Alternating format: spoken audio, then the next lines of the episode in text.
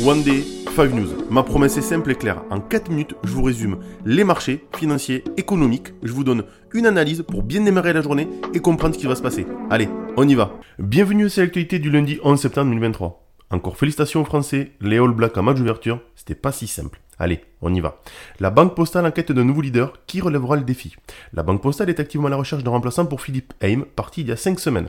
Philippe Wall, PDG de la Poste, est en charge de cette mission avec le soutien du cabinet de recrutement Egon Zender. Plusieurs candidats ont été approchés, mais certains ont refusé. La tâche est complexe, car la banque est en pleine transition après l'intégration de CNP Assurance et face à la montée des taux d'intérêt.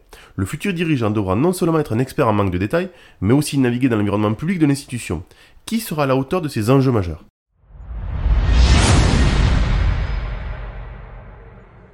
La Société Générale envisage une grande manœuvre, la vente de SGSS. Slavomir Kupra, le nouveau leader de la SG, envisage de vendre la filiale SGSS, Société Générale Security Services, qui gère 4700 milliards d'euros d'actifs. La banque d'enfer City a été mandatée pour évaluer les options stratégiques. Cette décision intervient dans un contexte où plusieurs mouvements ont été observés dans le secteur des métiers de titres. Des acteurs comme BPSS, Casais, State Street et Bank of New York Mellon pourraient être intéressés.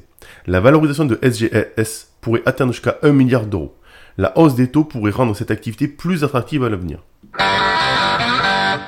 L'inflation impactera-t-elle sur le revenu en 2024 Bercy répond. Le gouvernement français décide d'ajuster le barème de l'impôt sur le revenu en fonction de l'inflation pour 2024. Cette décision signifie que les seuils des différentes tranches d'imposition seront augmentés pour refléter la hausse des prix de 2023 probablement autour de 4,9%. Cette mesure empêchera de nombreux contribuables de voir leur impôt augmenter simplement en raison de l'augmentation de leur salaire. Si Bercy avait choisi de ne pas indexer, cela aurait généré entre 5 et 6 milliards d'euros d'impôts supplémentaires en 2024. Cependant, une telle décision aurait été politiquement risquée. Le zloty polonais plonge après une édition surprenante de la Banque centrale.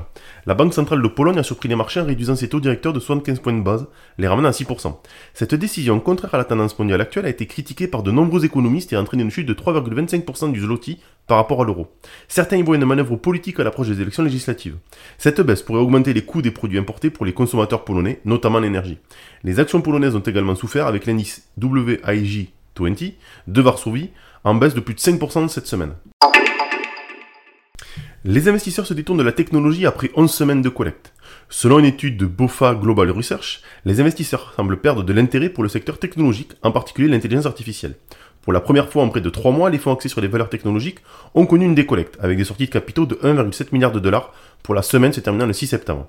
Bien que les géants technologiques tels que Microsoft et Nvidia aient bénéficié de l'essor de l'IA, l'enthousiasme semble s'estomper.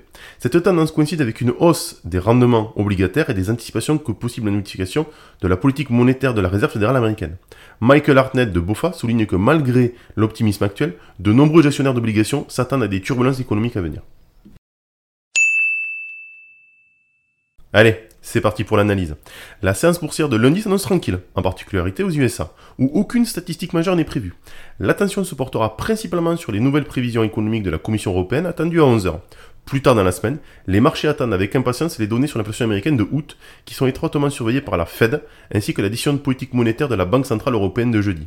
En France, quelques entreprises de taille moyenne, dont Eritech Pharma et Vranken Pommery, publieront leurs résultats. En fin de journée, Oracle, leader mondial des systèmes de gestion de bases de données, dévoilera ses résultats trimestriels après la culture de Wall Street. C'est tout pour aujourd'hui, je vous dis à demain et bonne journée